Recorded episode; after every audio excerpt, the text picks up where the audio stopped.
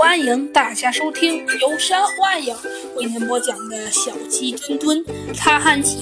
一天，猴子警长和小鸡墩墩正在猴子警长警察局悠闲地坐在椅子上聊着天。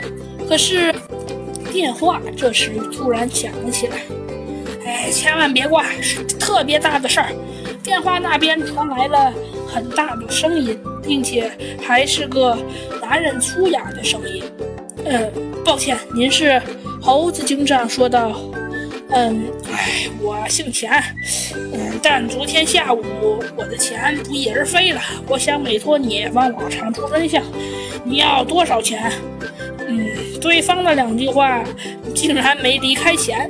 呃，这个猴子警长有些无奈地说道：“不好意思，我们警察办公是很正常的事情。请问，请钱先生，您现在在什么地方？我就在你们警察局门口的左边。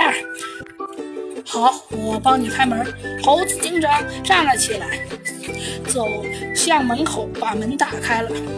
唉，事情是这样的呀。这位有钱的钱先生被猴子警长请到了办公室，坐下后迫不及待地说了起来。